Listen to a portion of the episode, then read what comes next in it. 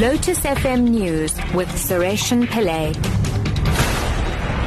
7 o'clock, good evening. EFF leader Julius Malema has urged Metal Workers Union NUMSA General Secretary Irvin Jim and expelled COSATU General Secretary Zwelinzima Vavi to form a non-aligned union federation.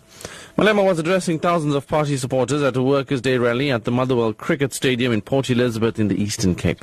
He says the objective of the Union Federation should be to serve the working class. Irvin, Jim, and Vavi and them they must stop wasting time. Let them form a federation which will fight for the workers, who will give them workers because we have workers in the EFF who are looking for unions. Irvin, Jim, and Vavi, they are wasting time, man. The government in the Democratic Republic of Congo has banned the wearing of a full face veil or niqab, which Muslim women traditionally wear in public places. The authorities have also forbid Muslims from other countries from spending nights in mosques. The government says the measures are designed to counter extremism. There are fears that Muslims will see the move as discrimination against them. The BBC's Richard Hamilton reports. Congo-Brazzaville is the first country in the region to ban full face veils and burqas. A government spokesman said his was a secular country that respected all religions, but he went on to say that some Muslim women had used the veil as a disguise with which to commit terrorist offences. Explaining the ban on spending the night in mosques, he said these were places for prayer, not sleep. Thousands of refugees have fled violence in the neighbouring Central African Republic and taken shelter in mosques. But some will see this move as a mixture of Islamophobia and xenophobia.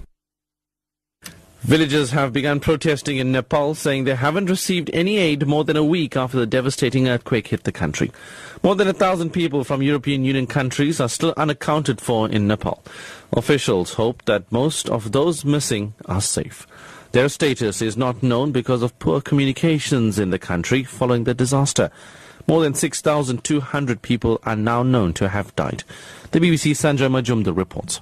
Rescue teams are still at work in Kathmandu, removing debris and looking for bodies and possible survivors. But the situation is completely different in remote mountain villages, where only a few aid groups have managed to reach. Foreign aid workers say there's little direction from the government on what to do and where to deploy. The government has been strongly criticized for its handling of the relief effort. Protests have broken out, with villagers stopping aid convoys, demanding that they be given relief supplies. For its part, the government says it's overwhelmed and has appealed for more helicopters from the international community so that it can reach remote villages which remain cut off. And finally, Benny King, the soul and R&B singer best known for the classic song Stand By Me, has died at the age of 76. His publicist has confirmed that King died of natural causes yesterday. The singer was loved around the world for the 1961 hit, rose to fame in the late 1950 with the Drifters, with songs including There Goes My Baby and Save the Last Dance for Me. Entertainment journalist Paul Huxton once interviewed King was one of the few artists that managed to um, successfully negotiate the the inevitable move into the disco era, which kind of scuppered a lot of uh, traditional R&B singers. But he, you know, was thinking on his feet all the time and knew that he had to adapt and uh, to survive, and made a, a, a, tremendous record with the Scottish soul band, the Average White Band, best known for uh, instrumental hit called "Pick Up the Pieces." Oh,